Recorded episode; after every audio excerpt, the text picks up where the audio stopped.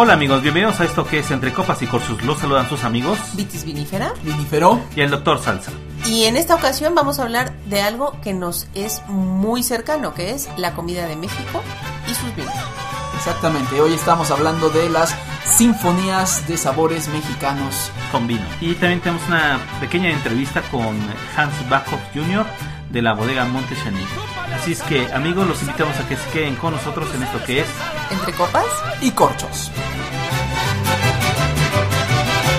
Negrita de mis pesares, ojos de papel volando, negrita de mis pesares, ojos de papel volando. pues un gustazo amigos tenerlos aquí nuevamente en este en este programita. Ya finalmente los tres, por fin nos pudimos reunir los tres. Estoy estoy muy contenta de ver a los amigos y sobre todo de que me cuenten sus experiencias de estas dos últimas semanas que como escucho están de lo más interesantes. A ver, eh, ¿quién empieza de los dos? Eh, yo. me parece muy bien, Vinífero. Bueno, pues eh, re- gracias, encantado de estar nuevamente por aquí.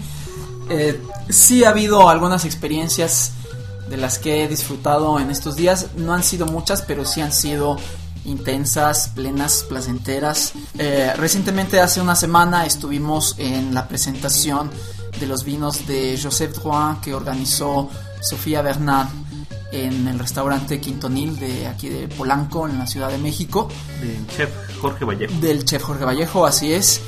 Y bueno, pues la idea era eh, presentar estos vinos, pero con comida mexicana moderna. Entonces estuvo muy bien la, la combinación, los maridajes, estuvieron estupendos. Eh, particularmente a mí me gustó muchísimo el Chablis de Joseph Roy, un vino mm, pues con un toque mineral marcado, pero con una acidez muy buena que le balanceaba muy bien, particularmente las notas a manzana y a kiwi de ese vino lo hicieron estupendo para mí, para maridar con un callo de hacha que nos dieron en aceite de oliva con cilantro, que a mí se me hizo estupenda esa combinación.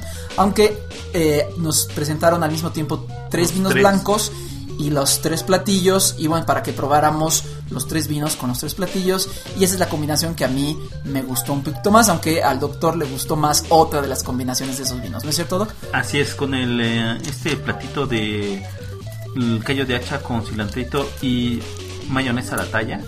El vino que más me agradó fue el Macón, un vino que tenía un poquito más de acidez y más frutalidad, más como más cercano a los cítricos, que fue un ejercicio bastante interesante porque los tres vinos estaban basados sobre la uva Chardonnay. Ah, sí, Pero 100% Chardonnay todos. cada uno de ellos tiene una, un perfil aromático único, bastante diferente.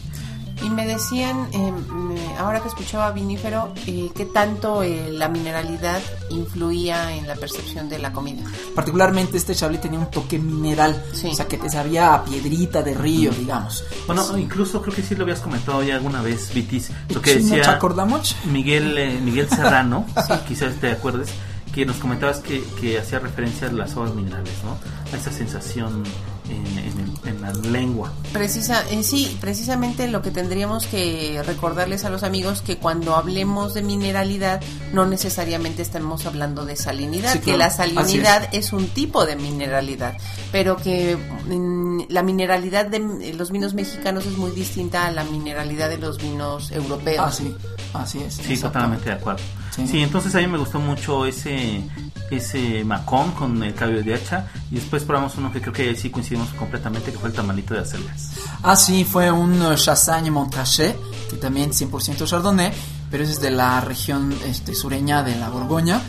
Y el maridaje fue un tamalito de acelgas, con una salsita de uva. ¿No es cierto, Doc? Híjole. Sí, no, Es, eso, o sea, todos nos quedamos, pero así. O sea, viste que en la mesa dimos el bocado y todos.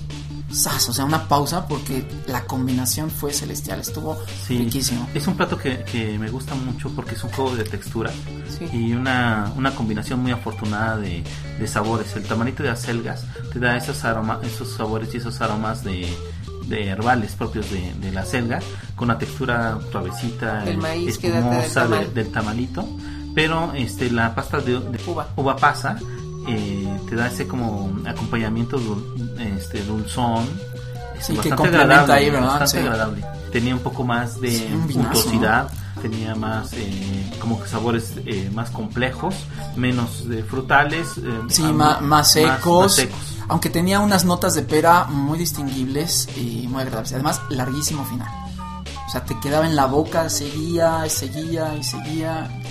Sí, un, pues, un vino muy, muy agradable. sí. Muy, muy, muy buenos, excepcionales. Y además confirmó para mí algo que ya en otra ocasión habíamos mencionado de manera incidental, pero que creo que el día de hoy por el tema de la comida mexicana eh, necesitaríamos confirmar, que es que los tamales maridan bien con los vinos blancos. Era lo que te iba a comentar eh, ahora que empezaron a hablar de los tamales. Es, en el episodio anterior estábamos hablando de recomendaciones el doctor y yo y estábamos hablando de cómo combinaba el champaña con un tamal de cochinita. No, va a estar buenísimo. Y eh, la experiencia fue deliciosa y sorprendente ver cómo el maíz combinaba con el champaña y nos damos cuenta que muchos de los que nuestra base que, eh, para la comida mexicana nuestra base es el maíz y que el maíz combina así con los vinos blancos pero también con esos vinos eh, espumosos eh, que pensaríamos que no quedan, ¿no? Claro, sí, Claro. que se suenan más sofisticados, ¿no? Eh, bueno, aquí quiero hacer una acotación muy, muy importante. La cocina mexicana, desde un particular punto de vista, tiene diferentes expresiones, como si fuera una manifestación artística, hay diferentes estilos. Entonces depende del- también del tipo de platillo y de la preparación. Por ejemplo, estas cocinas, esta, esta cocina del chef Jorge Vallejo es como que muy sutil, Sí, sí, muy sí. delicada. Muy elegante, Es- ¿no? son, son sabores, te remiten a sus ingredientes eh, originales que, que son utilizados en la preparación, pero son muy suaves. Entonces, eh, no podemos hacer como que una gran generalización de que toda la cocina mexicana se puede, se puede llevar bien. O sea, y también depende de las recetas de los tamales, no podemos decir que Por todos supuesto. los tamales, ¿no? Hay algunos que van más, que están más cerca que otros. Sí, cuando creo que lo importante aquí es subrayar para nuestros eh, escuchas es que eh, cuando hablamos de comida mexicana estamos hablando de la esencia de esa comida, es decir, el sabor a maíz, ese eh, el fondo que tiene la masa en cualquier tamal, pero sí la combinación no sol- no por decir tamales, puedes combinar cualquier tamal con los vinos. Habrá ta- eh, incluso tamales que no quede con ningún vino. Supongo que sí, ¿no? Aunque Depende de la carne. Mi tamalosa no es tan amplia. Pero bueno, de, de los que yo sí he probado que sí funcionan muy bien son los verdes con vinos blancos. Sí, sí, sí. Los rojos con vinos este, tintos afrutados. Este, mm, O rosados. el- los de rajas con crema con tintos. Eh, el de cochinita con champaña. Hombre, para que vean, ¿no? Es que la, la variedad, por eso el día de hoy escuchen todo el capítulo de un tirón, porque va a estar padrísimo. Y además muy interesante, amigos, porque ahora pueden organizar tamaladas acompañada de vino, que eso es una experiencia para Para presumirle al vecino que sí saben de vinos.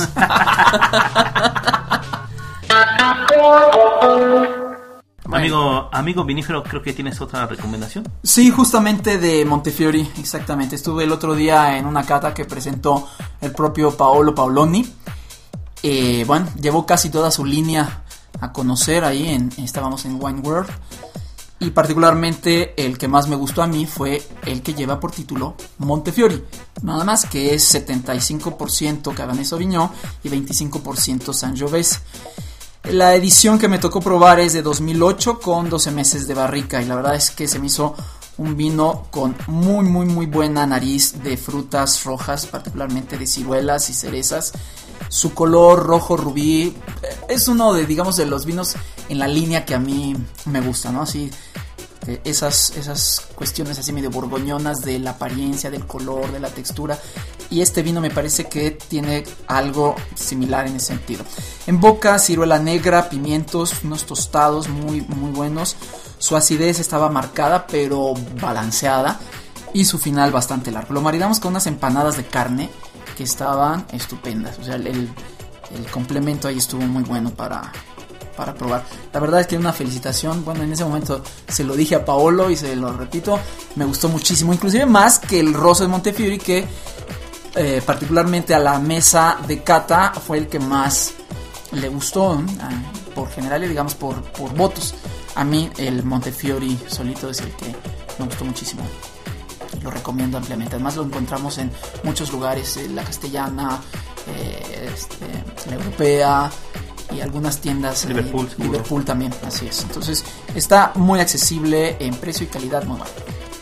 Así es, eh, la enología de Paolo Paoloni o su trabajo convertido en vinos eh, son de las eh, bodegas que más eh, me han agradado en términos así como que de accesibilidad en precio y de la calidad de, de sus vinos. Es una, una bodega muy muy interesante para Sí. probar todas sus todas sus eh, propuestas y una de las que más me gusta es el Nerone pero ese sí ya es este digamos su, su vino Ah, su premium, sí, así es. Sí, casualmente ese día no lo llevo. Muy bien amigos, pues vámonos directo a un tema muy complicado.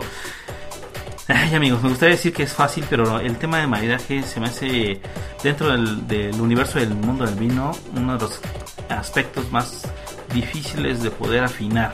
¿Por qué? Porque influye no solamente el sazón de quien prepara los alimentos, la inmensa diversidad de vinos que están disponibles en el mercado, las diferencias entre añadas y además este Los gustos personales. los gustos personales que se vienen formando con la memoria de tu experiencia culinaria, bueno, bien lo que has eh, disfrutado a lo largo de tu, de tu vida y tus preferencias. ¿no? Por eso se llaman maridajes, porque no es nada fácil combinar las características de un alimento con los vinos y que posiblemente se parezcan en algo, pero es difícil que ensamblen completamente en todo. O sea que si yo le digo nada más, este, combinación de no es suficiente. no, O yo sea, no es tan descriptivo. No, no es solamente. Eh, Bueno. de- de- amerita más profundidad. La descripción con la cual me siento más cómodo en términos de, de maridaje es eh, aquella que dice que el maridaje debe ser la combinación, eh, la experiencia eh, aromática y sensorial de alimentos y de vino, que combinados te dan un resultado más agradable que por separado. Y eso a veces no es tan, tan fácil de encontrar, pero tampoco asustemos a nuestros amigos y digamos que es imposible, ¿no? No, además es una experiencia por sí misma tratar de encontrar con qué concuerda un vino con el, el alimento que estás consumiendo. Es una experiencia por sí misma eh, muy gratificante para el que lo hace. Es un ejercicio muy, muy, muy simpático, eh, tampoco es así como que imposible. Al respecto, pues tenemos algunos como principios Básicos. básicos, básicos que hay que seguir. Ah, eh, primero que nada tenemos que decirles a los amigos que los maridajes pueden ser de dos tipos, que es el de armonía o también principio de complementariedad, donde eh, tanto las características del vino cuanto los de la comida que estés consumiendo eh, tienen semejanzas.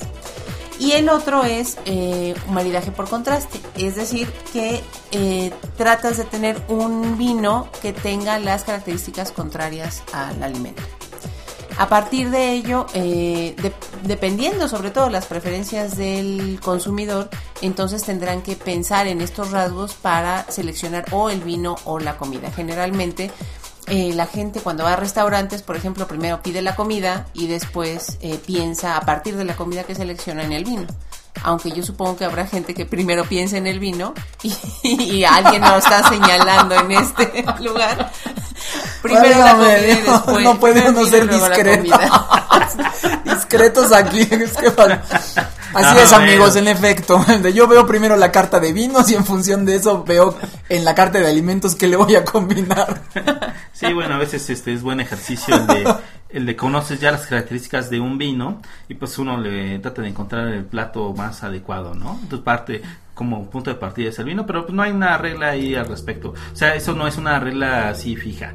O sea, puedes elegir en función de lo que quieras. Y una cosa muy importante, doctor, que también conozcas la cocina eh, a la que estás asistiendo. Si sabes lo que eh, mencionabas hace un momento, eh, el sazón del chef o de la cocinera o de tu mamá, ya si ya conoces la comida estás en mucho mejor posibil mejor posibilidad de seleccionar un vino que le eh, venga bien a esa comida. No solamente porque veas cochinita o mole, sabes en automático qué vino. Tienes que Ah, conocer, claro. tienes que haber probado de antemano también el vino o también eh, la comida. O eh, experimentarlo, porque a veces siento que no todos nuestros amigos que nos escuchan pues tendrán tantas oportunidades de, de hacer ensayos previos, ¿no? Sí, así es, y un poco en el espíritu de este podcast que no busca tanto la formalidad, sino el, el que te sientas libre para conocer y experimentar. Recordemos esta expresión de René Rentería que dice que el vino es goce y no pose. Entonces, si tú eh, te pones de repente así muy tenso y no sabes si vas a pedir por contraste y, y qué, qué vas a contrastar, la verdad es que anímate. O sea, ve y prueba. La mejor manera de saber de vinos es probando vinos. Entonces, si lo intentas y te gustó, qué bien. Toma nota nada más. Toma nota, exactamente, y guárdalo en tu memoria de sabores. Si no te gustó tanto, qué bien también. Ya sabes que no pedir la siguiente vez. O sea, todo es aprendizaje al final de cuentas, ¿no? Entonces, anímate y, y si al final de cuentas eh, esas experiencias te llevan a descubrir mundos maravillosos, pues qué bueno, de eso se trata. Y de que te sientas libre y, y no tan presionado, ¿no? Así es, amigos. Pues complementando lo que nos compartía Vinífera de eh, algunos principios muy, muy básicos para el maridaje, tenemos eh, este, tres elementos de los platos que, eh, en los cuales nos podemos eh, concentrar para elegir a partir de ellos el vino. Uno de ellos es el ingrediente principal. Si, este, si es carne, su textura, sus sabores, por ejemplo, lo- la intensidad de- de- del ingrediente principal. Si hablamos de las carnes, si hablamos si es este de res o si es de ternera, etcétera, o si es pescado, por ejemplo, pues te- podemos tener en consideración más que su color, que eso es como que una, una Un mito, regla, casi. un mito y una regla pues ya un poco anacrónica.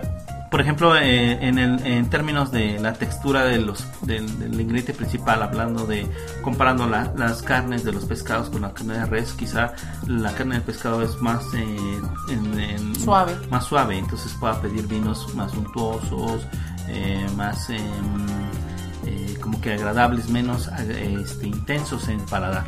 Ah, sobre lo que tú estás mencionando, me parece importante que hables eh, precisamente de ingrediente, no de la carne, porque muchas veces selecciona el vino pensando en que si es una, un alimento con cuya base es cerdo, entonces tengo que pedir forzosamente un vino tinto y no necesariamente. En aquí el secreto sería también saber cuál es el sabor o el ingrediente pre- predominante de ese plato, no, y no necesariamente la carne que, que se basa. Sí, claro. Sí, los otros dos elementos son las guarniciones justamente, Ajá. que a veces este el- el- la carne, por ejemplo, las proteínas pueden ser como que un elemento más o menos neutral y son las guarniciones las que les dan los, los elementos distintivos del plato.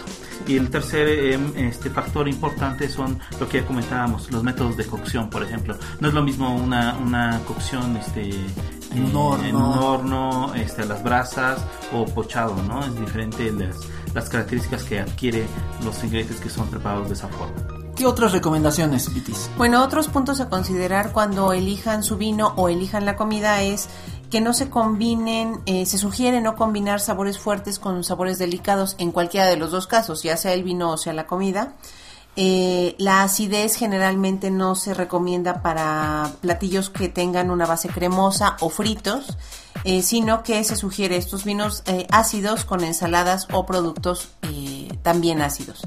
Y finalmente se sugiere que los vinos tánicos eh, se acompañen de alimentos grasos, precisamente porque la astringencia del vino corta la grasa del alimento, básicamente. Como reglas básicas, ¿verdad? Chili. Eh, y además de esto, de esta sugerencia, sería eh, que los amigos que nos escuchan prueben eh, si son más de armonías que de contrastes, eh, alimentos ácidos con, vinos ácidos, tánicos con grasa, como ya les había dicho, pescados con vinos ácidos o con vinos no tánicos, que eso es importante porque hay veces que se piensa que un vino blanco, perdón, que un pescado no se puede combinar con vinos tintos. El secreto es que la tanicidad del vino no sea muy alta. Finalmente, para los alimentos eh, picantes, que en nuestro caso importa porque mucha de la gastronomía mexicana se basa en Chile, eh, pensarían ustedes, eh, amigos, que los, eh, los sabores picantes muy bien podrían ir con eh, vinos tánicos y no es así. La tanicidad de un vino lo que hace es potenciar el sabor del picante y entonces eso no se vuelve una armonía ni una sensación grata a la boca. Entonces la sugerencia es si tienen un vino, un alimento picante, probar con vinos que tengan al- algún sabor dulce. Aunque a ustedes no les guste lo dulce, que en mi caso yo prefiero vinos no dulces, la- el dulzor del vino puede atenuar el picante de la comida y entonces sí se puede hacer una verdadera armonía. Qué bueno que lo mencionas porque creo que no estábamos saltando esa parte de los otros sabores. Porque también nos podemos encontrar alimentos dulces, alimentos picantes, alimentos eh, pues salados.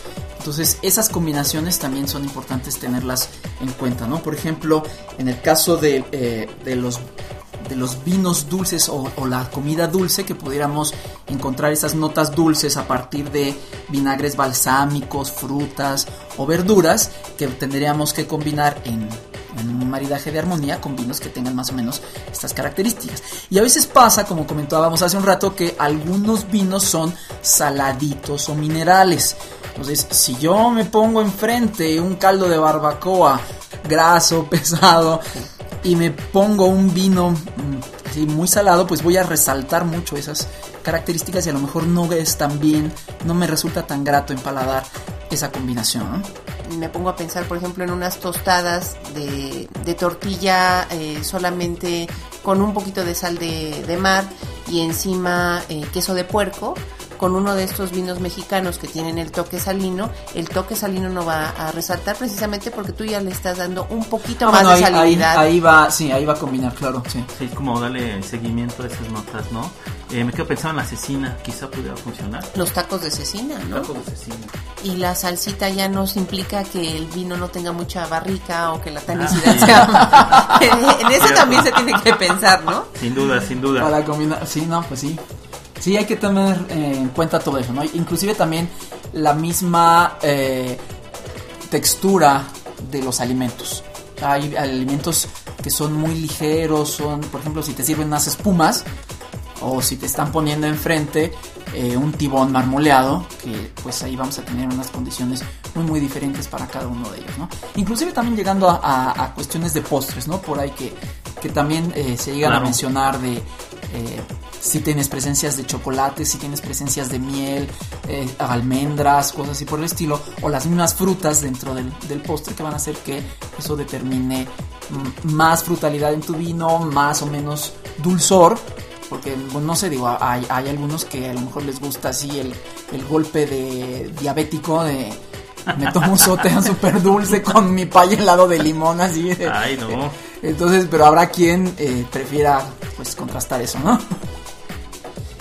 Antes de que terminemos y nos vayamos a nuestras recomendaciones particulares de comida mexicana, me interesa ah, hacer énfasis en el punto del tipo de consumidor que es el mexicano. El consumidor mexicano es un consumidor muy libre, en el sentido de que te dan tu plato. Nosotros mismos acabamos de degustar una barbacoa deliciosa, cortesía del doctor Salsa, y somos muy libres en el sentido de que eh, te dan el plato y tú puedes agregarle al plato todo lo que desees. Los Entonces tienes que tener mucho cuidado en cuando nosotros decimos sí, es un alimento graso con vino eh, con barrica, con vino que tenga tanicidad, deben de tener cuidado porque muy probablemente como buen mexicano a todo le agreguen limón.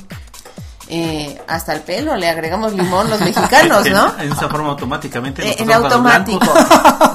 Exactamente, en esa fo- en, en automático tendríamos que pensar en un vino blanco, muy probablemente dependiendo de la Frutal, comida. Sí, sí. Eh, tal vez incluso con barrica, de, de blanco Ah, con, ba- con como- barrica para como ver el qué del pasa. tamalito de acelgas, por ejemplo. Precisamente, tendríamos que pensar también que además tenemos el gusto de combinar ácidos con picantes, porque al mismo taco de carne que al principio parecía solamente grasa, le agregamos eh, acidez de propia de un vino blanco, pero también le agregamos chile que no es propia de un vino tánico, porque si no va a incrementar el sabor. Entonces tenemos combinaciones muy difíciles de hacer una vez que agregamos nuestro gusto propio sobre la comida, ¿no? Sí, por eso luego es tan difícil a veces encontrar la combinación perfecta.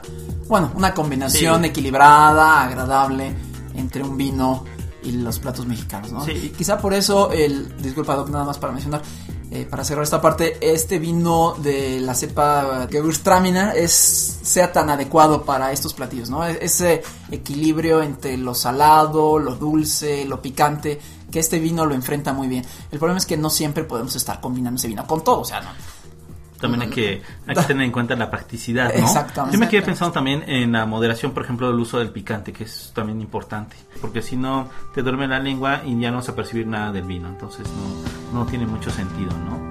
Que- Ay, de repente se percibe todo como muy amargo, nada más, ¿no? Ya, ya no hay distinciones en los sabores, entonces tampoco tiene chiste. aturdir las papilas exactamente. gustativas. Exactamente. No es el caso. You found my mistakes.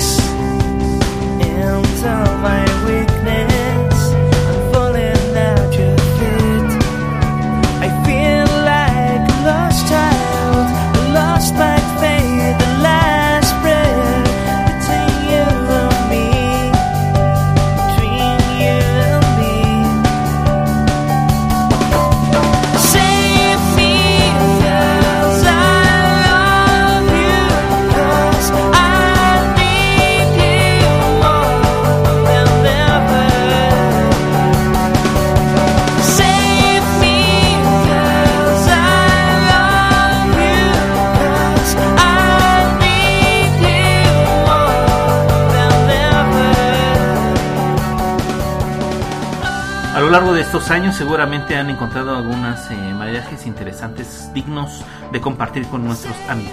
Pues eh, podemos ir turnándonos porque si no vamos a terminar tomando el micrófono. Cada uno de nosotros tiene una larga lista de vinos y de combinaciones mexicanas. Eh, yo empiezo con una que me interesa mucho que es la de los vinos rosados. En general, pero en particular los vinos rosados mexicanos eh, se están haciendo, como ya hemos dicho en distintos episodios, se están haciendo excelentes vinos rosados que vienen muy bien con la comida mexicana. Eh, pensando básicamente en comida yucateca, eh, parecen un maridaje ideal, ¿no? Eh, los rosados nacieron para, para este tipo de comida, pero también para todas, toda aquella comida que tenga como base esencial el maíz, pensando también no quedaría nada mal con sopes, a menos que al sope le agregues carne, entonces ya podríamos ponernos a discutir con qué, qué vino quedaría. Pero los vinos rosados en general me parecen una excelente opción para toda la comida mexicana, porque puedes combinar sí algo de la frutalidad del vino tinto, pero mantienes la acidez del vino blanco, entonces puedes jugar con este gusto mexicano. Ok, bueno, a mí me gustaría compartir con nuestros escuchas un ejercicio que hace un año hicieron eh, Roberto de la Parra, Fabiola de la Fuente, Hans Bakov y otros más para maridar los vinos mexicanos con la comida mexicana de domingo. Fue publicado esto en la revista El Gourmet del año pasado, por ahí de agosto de 2011, y encontraron en este ejercicio eh, pues unos resultados muy interesantes también, porque ¿qué es lo que normalmente pide uno de comida dominical? Si es eh, aquí en el centro del país, normalmente la gente se para tarde, ya más bien almuerza a eso del mediodía y normalmente Como son 600 tacos de, exactamente, de son, son- exactamente, a eso voy, a eso voy, que suele ser comida que va muy taqueada. Es decir, que ponemos en una tortilla para convertir en taco. Entonces, podemos encontrar carnitas de cerdo, cochinita pibil, barbacoa, pollo rostizado, birria, que fueron los cinco elementos que este grupo se puso a identificar para mari- maridar con vinos mexicanos. Además, con la consigna de que fueran vinos que no rebasaran los 200 pesos. Lo cual es muy interesante para que un, domingo a mediodía en la tarde, pues sales a comprar tu pollo rostizado, llegas a la casa y bueno, pues abres una botella de Chardonnay, por ejemplo, de Valle Redondo, que es el que recomendaban aquí, pero en realidad puede ser cualquier Chardonnay mexicano, eh, o un XA de Domecq, por ejemplo, que te va muy bien para esta combinación. O un calicha rosado de Montechaní que le va muy bien a este pollo rostizado. Eh, birria, por ejemplo, con calicha tinto o con un nebbiolo de Eliacheto. Que lo, combinaron muy bien, ¿eh? exactamente, son, son bastante populares, ¿no? Las carnitas y la cochinita pibil, ellos encontraron que el primavera rosado, o bien el rosado de Cabernet de la Redonda, o el barbera de Santo Tomás, combinaban muy bien con estos platillos que podríamos trabajar, ¿no? Entonces, eh, hay opciones mexicanas para platos mexicanos y para pasar un domingo muy a gusto, almorzando rico con esto, ¿no? Más recuerden amigos que lo importante del mundo del vino es que lo disfruten. Claro, exactamente. Si, si me dijeron, no, pues es que en Copas y Cocho dicen que, pues que el calicha tinto les- me lo voy a probar con barbacoa, pero yo prefiero que sea otro vino, pues me lo tengo que tomar así. No, o sea, pues con el que te guste, o sea, pero inténtalo con tinto, inténtalo con otro vino. Ahora para que dices, gusta, ¿no? para, para mí, por ejemplo, ahora que dices pollo rostizado, precisamente porque pasa un proceso de brasas, no me lo imagino con el chardonnay solito, que... Ah, sí, tendría que ser un, un chardonnay con barrica, ¿no? Sí, porque solito me parece que, no iría. sí, Es, interesante, pero de, no. de la piel carbonizada, Sí. este, bueno, ligeramente tostada. Este, Suena interesante con ese chardonnay que comentas, Vitis. Pues mira, me pongo a pensar, eh, yo ayer tuve oportunidad de, de tacos de papa con un chardonnay de Casa Madero y no iba mal, pero tampoco iba bien, ¿eh? Eh, o sea, ni, ni frío ni calor, ¿o cómo, eh, ¿Cómo está no, eso? El asunto es que me lo terminé favor por rigor. Por disciplina por gastronómica. disciplina. Pero en realidad no, no estaba peleado, pero no tenía, eh, los tacos no tenían ese toque ácido que hacía que eh, Ligara. ligara con el vino. Con el vino. ¿Ni con salsa? O sea, Eh, ¿no le pusiste alguna salsa Tenía ácida? guacamole y no venía tampoco muy bien con el Sí, aguacate. guacamole ¿eh? es más como, es como mantequilloso, realmente. Sí, exactamente. A lo mejor con un vino con barrica o un casa grande. El casa grande, probar el casa grande con, vamos, con los eso tacos. vamos. Muy bien, amigos. Doc, Recomienda. Pues muy bien, yo tengo algunos eh, maridajes Probados, muy seguro. probados y que dejaron huella en mi memoria gustativa. Uno de ellos fue el de tacos de cochinita pibil Ah. con el Calicia Grenache de Monte Chanic. Realmente fue de los que más me han gustado. Este tacos al pastor con el Casa Madero V, Ah, sí. Ah, sí. porque Vinifero no lo mencionó y aprovecho la oportunidad del micrófono para poder hacerlo. Los chiles en nogada con el Casa Madero Chardonnay Casa Grande, increíbles. Increíbles. Ah, sí, bueno, es que lo iba a mencionar en mi siguiente ronda, pero ya, me ganó, la ganó. Ya te lo gané, ni modo. Sí, sí, sí, una comidita que organizamos el año pasado y ese era el plato principal. Y antes de que me lo ganen, eh, sí, porque ya, en, ya, ya no sabemos nuestros gustos, los tacos ¿Qué de cecina con eh, nuda de, de cabello pasín. El- los tacos que de cecina que probamos, que creo que tú no estabas en, en aquella reunión, deliciosos con nuda, que es un vino rosado, que pensaríamos que no por la cantidad de grasa que tiene la carne, pero no, que viene muy, muy bien. Otro de los maridajes que, que recuerdo, ceviches con Sauvignon Blanc. Sí, es muy, muy básico. Sí, muy, sí. muy rico. Sí, sí, muy elemental, así es. Este pescado a la talla con eh, tintos eh, afrutados. Por ejemplo, viene de memoria, que será así como que afrutado, un Malbec de añada reciente. Y vuelve el vedor a la viña- al viñedo, ¿te das cuenta? Vas, recomiéndales a nuestros Eh, seguidores otra. Y eh, además, amigos, ya pensando en vinos eh, de barrica, por ejemplo, eh, los Casagrande que tenemos, eh, una, una variedad de Casagrande, eh, vienen muy bien también con esas combinaciones de salsas mexicanas. eh, de mole, por ejemplo, el mole negro viene muy bien con un Casagrande Syrah eh, y sería una garantía, por ejemplo. Ay, me faltó el molito poblano. El con Ahorita ca- regresa, ahorita regresamos, no, no, no te, El no te verde. alborotes. Las verdolagas.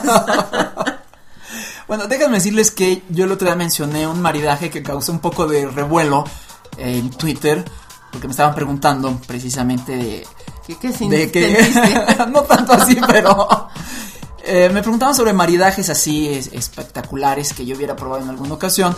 Yo les mencioné que huevos revueltos con vino espumoso Sala Vivé de Freixenet fue una de las experiencias más agradables. Y bueno, a algunas personas por ahí les, les pareció sorprendente, otros lo criticaron y otros lo aplaudieron.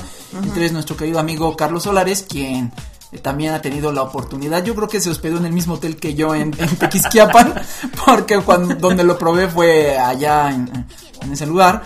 Y bueno, pues huevos revueltos con vino espumoso es una excelente combinación para degustar. La verdad, Pero los vienen con invito. una salsa o qué? No, no, no, huevos revueltos con, ¿Con no, jamón? no, huevos revueltos. No, en este caso eran así como que con cebollita. A la mexicana, Así pero a la, a la- ajá, se cuenta con una guarnición de frijoles y una copa de vino espumoso Sala Vive.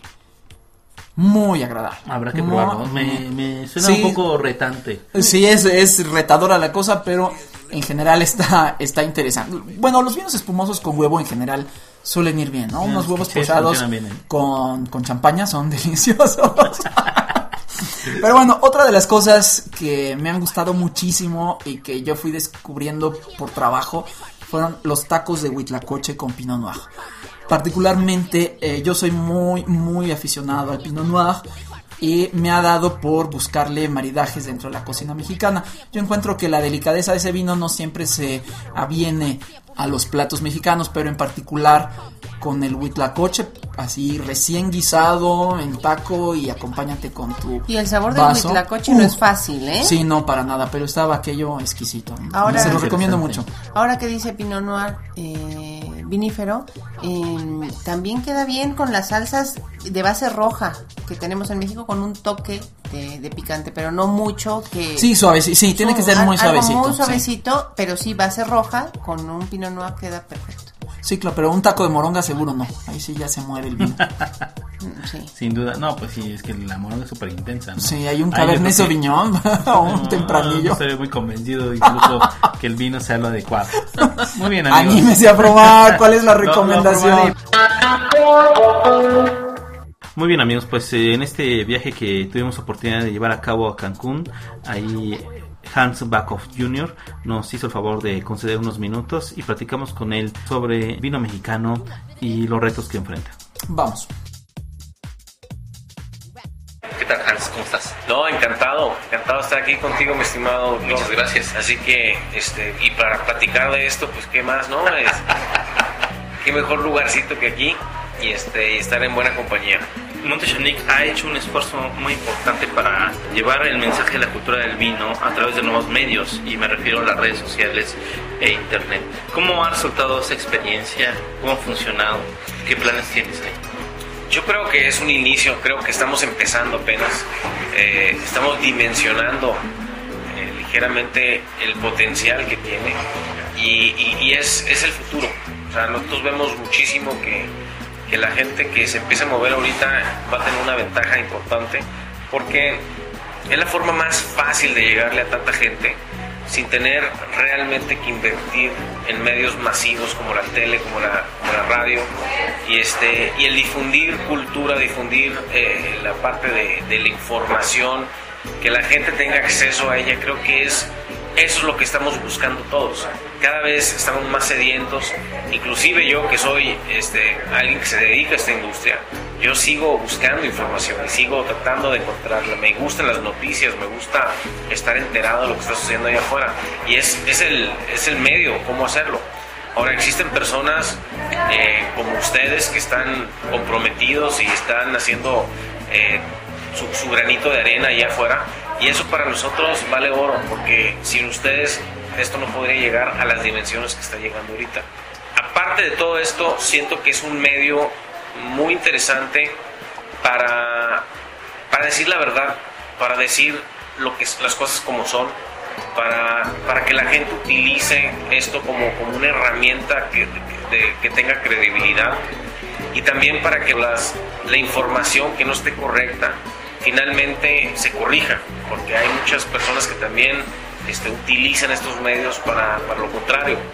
Entonces, obviamente es una arma de dos filos, pero si lo utilizas bien, creo que tiene mucho más cosas positivas y este y todos necesitamos aprender algo todos los días. Y cuando hablas del vino, pues eso no es la excepción. Así que es, es el futuro para nosotros. Hablando de ese futuro del vino, ¿cómo ves el futuro del vino mexicano? Yo estoy viendo una industria me, me motiva muchísimo decirte esto, pero estoy viendo una industria en pañales todavía, pero con un potencial enorme.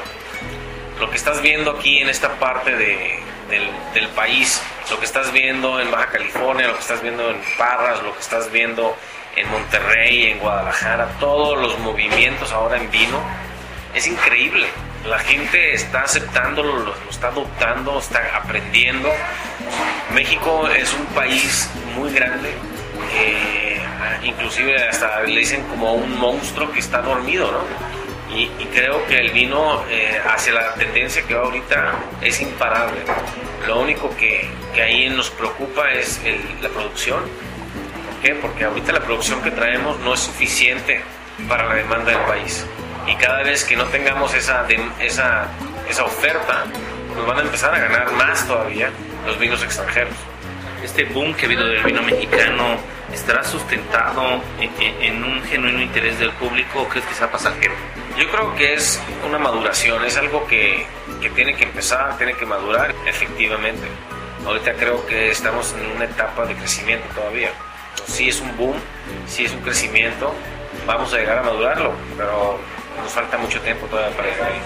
¿Y qué me dices de la gastronomía mexicana, este nombramiento como patrimonio inmaterial de la humanidad, este movimiento de, chefs que son reconocidos en el extranjero? ¿Eso de alguna forma se liga con, con la industria del vino y, se complementa, nos ayuda o nos detiene? No, nos complementan y es una parte importantísima que, que hay que entenderla, ¿no? Porque de repente existen mitos que la, com- la comida mexicana no con el vino y es completamente falso. Imagínate lo, quien dijo eso es una persona que no tiene la menor idea. ¿Por qué? Porque, como tú dices, un- es un patrimonio nacional. ¿Cuántos ingredientes no se utilizan aquí en México? O sea, lo rico que es esa cultura gastronómica Y lo diferente que es en cada región, ¿cierto? en todos lados. Ahora, imagínate como enólogo, como sommelier, lo que no podrías estar inventando en maridajes. O sea, es tan emocionante porque realmente hay que descubrir todos los días algo nuevo y la gastronomía es tan sofisticada mexicana que los vinos tienen que estar ligados forzosamente con ella. Ese tipo de, reconocimientos internacionales que están teniendo los chefs, a final de cuentas es algo que nos beneficia a todos, porque la gastronomía mexicana va con el vino mexicano. Y, y vamos juntos de la mano. Ahorita en Estados Unidos, el big boom que hay, hay que subirnos esa ola, hay que explotarla, hay que hacer entender que una banderita que aquí estamos y que vamos a producir cosas grandiosas, no nomás a nivel gastronómico, sino que a nivel de vino de alta calidad. Pues mira, los chefs están haciendo su labor muy bien, están dándose a conocer eh, en todos los aspectos. Eh, yo creo que ahora es, trabajo de nosotros. Creo que los mexicanos en, el mundo de la industria del vino tienen que empezar a, a, a, reaccionar ante todo este big boom que hay y subirse a la ola, pero como grupo. Cuando uno lo trata de hacer solo, es inútil porque algo que te das cuenta es que eres un producto exótico en un mercado muy grande. No eres un producto más de, un país. O sea, lo que te quiero decir es que si yo fuera un vino chileno, yo me preocuparía ir a Estados Unidos a vender vino chileno porque ya hay mucho. Pero no es el caso del vino mexicano. El vino mexicano no hay mucho. Ya eres exclusivo. Entonces, este, lo que tenemos que hacer es unirnos para utilizar nuestros recursos, para utilizar todos nuestros eh, grandes beneficios y explotarlos para que la gente este, lo conozca y que tengas más impacto. ¿Cómo hacer llegar el vino mexicano a otros mercados? Y sin duda viene en mente Estados Unidos por ser uno de los principales del mundo para el vino. Pues mira, es como te digo, el, la, la, idea aquí es que te subas a un barco, que sean eh, los, los, conductores, que sean vinos mexicanos y que no trates de hacer las cosas solo porque no te va a resultar. Necesitas tener una unión, necesitas tener una voz, necesitas eh, decir lo que, lo que eres y es en conjunto, no hay de otra. El vino en Estados Unidos es, hace mucho sentido porque no nomás es nuestro vecino, sino que es un mercado que vale 24 billones de dólares, el mercado de vino. Este, y el consumidor no es eh, nada más conservador, o sea, es, está dispuesto a probar cosas diferentes. ¿Y qué más? O sea, estamos aquí al lado. El que hemos hecho los errores somos nosotros. Debemos de explotarlo, pero debemos hacerlo en equipo creo que tenemos que entender nuestra propia tierra y, y, saber expresarla bien, pero tenemos productos endémicos como el chenin, por ejemplo, que, es lo mismo, es la misma historia. El chenin normalmente alrededor del mundo es un producto que se da vigorosamente, este, puede crecer como un árbol, es, es algo muy frondoso. Eh, en muchos países es visto como un producto de, no mucha calidad, pero que en México México es un producto que sabe excepcional, es un producto que tiene una, una característica única, ¿no? Con los aromas de flores, amielados. Eso no lo encuentras en otro lugar. Este, y me acuerdo muy bien ahí cuando fui una vez a, a mi escuela, cuando estaba haciendo la maestría en vinos, fui a, a, estaba en Francia y le di a mis profesores a probar el chenin. Me dicen, no, hijas, por favor, o sea, chenin de México, o sea, es de aquí del norte, es de aquí de, al norte de París, de la Loire, fresco, vinos este, que son de clima frío. ¿Qué me vas a estar diciendo que se está dando ahora en México en un desierto? Le digo, pues te vas a sorprender. Y cuando lo probaron, los ojitos se les abrieron y fue muy sorpresivo para ellos probar un producto de ese nivel, de esa calidad. Porque obviamente eran diferentes a los de la Loire, pero eran de una calidad alta. Y descubrieron que el Chenin se da en otros lugares y se da muy bien. Entonces fue un descubrimiento para ellos mismos entender que, que hay otros países que pueden hacer cosas, si no es diferente, puede ser exclusivo hasta mejor. Y quizá el principal obstáculo al que nos enfrentamos hoy día es de que prácticamente fuera de México nadie nos conoce. Y va mucho más allá, o sea, no es cuántas medallas sacaste a nivel internacional este año. Eso no es nada, eso no, no significa nada lo que tienes que hacer es, vamos a ese lugar, vamos a platicar, vamos a estar ahí, vamos a enseñar. Tienes que estar presente y no nada a nivel concurso, sino que realmente hay un esfuerzo colectivo que se tiene que hacer para, para realmente darte a conocer. Y eso no lo puedes hacer solo, nunca. Porque sí, pues gané 63 medallas el año pasado a nivel internacional. Un aplauso para Montechanic. ¿Y eso qué? ¿Quién se enteró de eso? ¿Se enteraron qué? ¿Un millón de personas? Padrísimo. ¿Cuántos somos a nivel del mundo, no? Eres nada. Entonces, ¿qué tienes que hacer? Bueno, y organízate. Vamos para allá, platicamos. Tampoco te vayas a todos los países y quieras hacer ruido porque no te va a alcanzar jamás.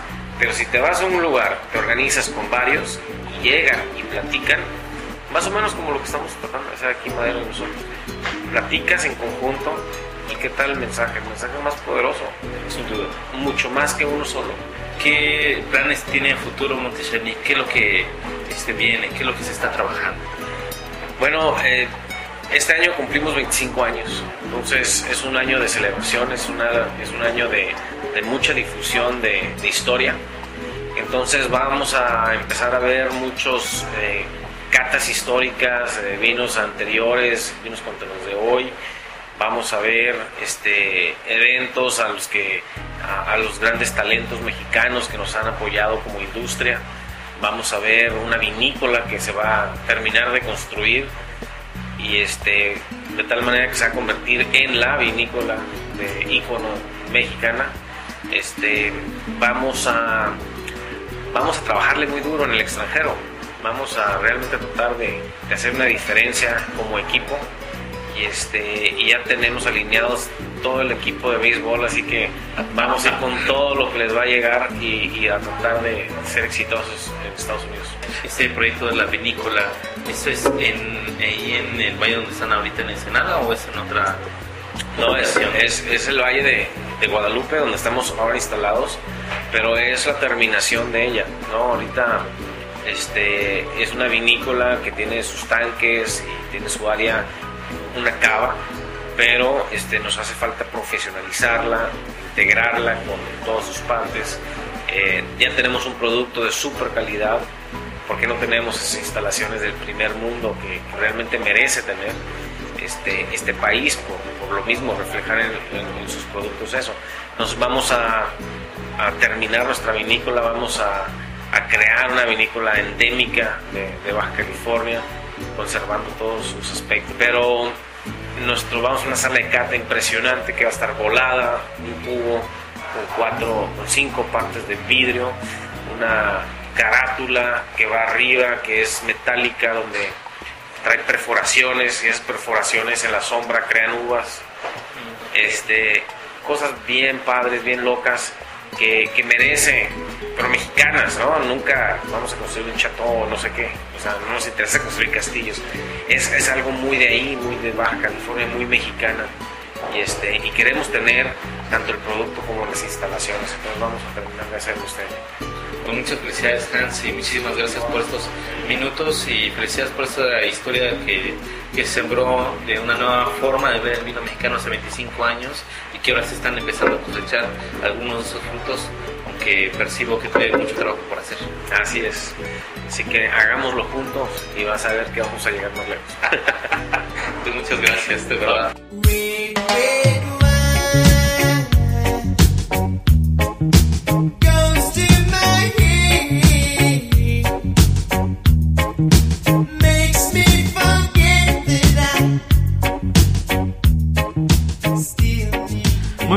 Pues qué tal, qué opinan, ¿Qué, cómo ven a, a Hans, Eh, muy interesante lo que nos ha compartido con respecto al futuro de su bodega en particular y del vino mexicano. Sí. A mí me gustaría señalar de lo que comenté al principio, una parte que yo le reconozco muchísimo a Montechanic eh, a su favor, que es el esfuerzo que hacen por estar presentes en las redes sociales. En Twitter, en Facebook, básicamente, en donde cada vez tienen más seguidores, comentan, interactúan mucho con estos seguidores. O sea, si tú les planteas alguna pregunta, algún comentario, siempre te responden. Y bueno, eso te acerca mucho a los clientes y a los eh, eh, fans de los diferentes vinos que tienen aquí en Montechanic, ¿no? Y bueno, una cosa de rescatar también recientemente, hace cosa de una semana, que esta eh, Georgina Estrada organizó su cata de los 5000 followers con apoyo justamente de los vinos de Montechanic, ¿no? Entonces estábamos con eh, presencia en México y en Ensenada para dirigir estas catas, ¿no? Así es, eh, bueno, básicamente fue el punto fundamental de transmisión, de transmisión fue aquí en la Ciudad de México y hubo varias sedes repartidas en Guadalajara, en Monterrey, Ensenada, eh, que se unieron eh, a lo largo de la, de la cata. Y esta cata también fue para celebrar los 25 años de la bodega que como les comentaba Hans, pues este año se está, Así se está es. celebrando, ¿no? Sí. Pero fíjate, es, o sea, yo no veo otras bodegas mexicanas con tanta fuerza, con tanta presencia en las redes sociales como Montechani. En este caso, eh, eh, debemos subrayar que se trata de un trabajo eh, muy fuerte el que viene haciendo Hans eh, Hijo, que es una bodega de, tra- de tradición familiar y él no la tomó por herencia o por tomar solamente la estafeta, sino que efectivamente se volvió su proyecto de vida al que le ha dado esa parte innovadora la juventud que ahora vive Montechanic en estas eh, etiquetas como Kalisha, pero también en la forma de transmitir y de promocionar su vino se debe a la frescura de Hans Bakov, hijo, que, que como lo escuchamos en la entrevista, eh, en realidad ama el, el proyecto que antes era de su padre y que ahora es suyo. Y está súper comprometido también con el desarrollo de, de, de esa zona en Ensenada, ¿no? Y, y, le queda clarísimo lo importante que son las redes sociales para cualquier proyecto, no solamente vino. Muy bien, amigos. Pues, ¿les parece bien si pasamos a las notas de cata? Sí, muy bien. ¿Qué vamos a catar el día de hoy? Pues miren amigos, lo que hemos preparado para este episodio es precisamente un Monte Chanic de Valle de Guadalupe, Baja California, un Cabernet Sauvignon 2009 con 18 meses de barrica francesa y bueno pues pasemos a el tema de la vista amigos. Bueno, en vista tenemos un vino eh, rojo rubí oscuro eh, con un ribete ligeramente atejado entre eh, palo de rosa pero ya con toques atejados y una capa media baja. En Nariz. nariz, nosotros encontramos en primera nariz una impresión de frutos rojos muy característico y eh, ya más adelante en segunda nariz más bien derivan hacia las zarzamoras, se nota ya más la presencia de las pimientas, del anís y de la menta. ¿no? Y tiene bastante eucalipto y este especias, ¿no? Sí, está, está, está muy como- fuerte en esa este parte. clavo también Ajá. O sea, su presencia es buena. O sea, las maderas ahí ya en la nariz se nota muy bien. ¿no? El efecto, pues. Claro. ¿Y en boca, doctor? En paladar es un vino con un ataque medio que nos deja sentir inmediatamente el sabor de las de las frutas maduras o frutas rojas con una buena cantidad de acidez y eh, es de cuerpo eh, ligero, no se siente tan pesado en paladar. eh, y después que pasa la fruta nos deja esas sensaciones de astringencia bastante agradables. Si lo pensamos que lo combinamos con comida, yo creo que es un vino que va muy bien con comida. Y este tiene un final este medio con unos sabores con notas de café tostado. Bueno, sí, habrá que comentarles a nuestros amigos que hicimos un maridaje siguiendo, pues, o sea, la El espíritu lo- de- el espíritu de este capítulo. Entonces, eh, probamos una consomé y una barbacoa de hoyo con este vino y bueno, pues hubo varias impresiones. Eh, la primera sugerencia es, mm, a, a mí en lo particular me pareció que no, que este vino no iba muy bien, sí con el, el- la barbacoa, pero no tan bien con esas toca- toques de limón que siempre le agregamos al caldo o al- a la misma carne. eh, ni tampoco con el perejil y, la y el cilantro. Entonces, les, yo les sugeriría que fuera si van a probar este vino, que fuera eh, con los menos aditamentos posibles a, a la comida. Así. Y eh, lo que mis compañeros eh, probaron, yo probé una, mm, eh, una salsa de guajillo, pero ustedes probaron otra salsa donde decían que maridaba eh, mucho mejor el vino con, con la carne. Sí, así es. Yo probé un taco con, bueno, uno. Ah, Más de uno, Uno con la salsa, de guajillo. otro sin Sí, es que se trataba de probar con Uno varias con combinaciones. cebolla. Así es. Sí, Es claro. un ejercicio profesional. Y el que a mí me pareció muy, muy, muy acertado en el maridaje fue el de la carne con unos pocos de nopales, sin limón y acompañado de una salsa de chile pasilla dulce. Eh, esa combinación con este vino de verdad estuvo estupendo. Sí, a mí también me gustó mucho, eh, con una cantidad moderada de cilantro y cebolla y básicamente con la salsa de pasilla, quedó muy bien con este vino. La, la grasa de la carne de borrego de la barbacoa, pues fue bien con la tanicidad que presenta este vino, ¿no? Sí, así es. Yo creo que ahí sí, ahí sí funcionó bien, pero como dice Viti, si le echas este limoncito y cosas así, ya no va a funcionar tanto. Y sobre todo una salsa con muy picante.